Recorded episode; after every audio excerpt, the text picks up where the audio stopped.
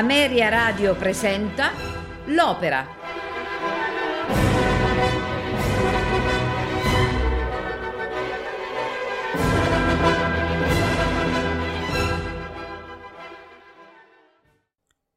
Buonasera e benvenuti a L'Opera. Questa sera ascolteremo di Vincenzo Bellini la tragedia lirica in due atti Norma. Personaggi e interpreti. Poglione, John Vickers.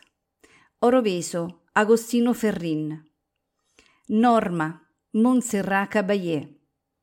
Adalgisa, Josephine Vesi. Clotilde, Marisa Zotti. Flavio, Gino Sinimberghi. Coro e orchestra del Teatro Reggio di Torino. Direttore Giuseppe Patanè. Atto primo. Il capo dei druidi, Oroveso, guida una folla di guerrieri e di sacerdoti galli presso la sacra quercia di Irminsul. Al sorgere della luna, Norma, sua figlia ed essa stessa sacerdotessa, proferirà il proprio vaticinio. Tutti si attendono da lei il segnale della rivolta contro l'oppressore romano. Allontanatisi i Galli, sopraggiunge il proconsole romano Poglione. È in compagnia dell'amico Flavio, al quale confida che la sua passione per Norma è stata spenta dal nuovo amore per la giovane Adalgisa, un'altra sacerdotessa di Irminsul che a dispetto di un inquietante sogno premonitore egli progetta di condurre con sé a Roma per sposarla. I due ufficiali romani si allontanano quando odono le voci dei galli che tornano nuovamente per riunirsi sotto la sacra quercia. I galli sono impazienti di ricevere da Norma il vaticinio favorevole alla sollevazione contro l'oppressore, ma la sacerdotessa li dissuade dai loro propositi bellicosi. Il momento della riscossa non è ancora giunto. Mentre le sacerdotesse raccolgono il vischio sacro, Norma invoca la luna. Alla fine del rito, Adalgisa rimane sola. Poglione la raggiunge e la convince a fuggire con lui il giorno successivo. Più tardi Norma, nella sua casa, è turbata dalla vista dei figli nati dalla sua colpevole relazione con il console. Confida la propria inquietudine a Clotilde e le chiede di condurre i bambini in un luogo nascosto e sicuro. Sopraggiunge ad Algisa che confessa a Norma di essere innamorata e chiede il suo consiglio. Norma la dichiara sciolta dai voti, ma quando sopraggiunge Poglione e la situazione si chiarisce, Adalgisa è turbata nell'apprendere che Norma era stata sedotta dal romano e Norma è, a sua volta, furente nell'apprendere del tradimento di Poglione.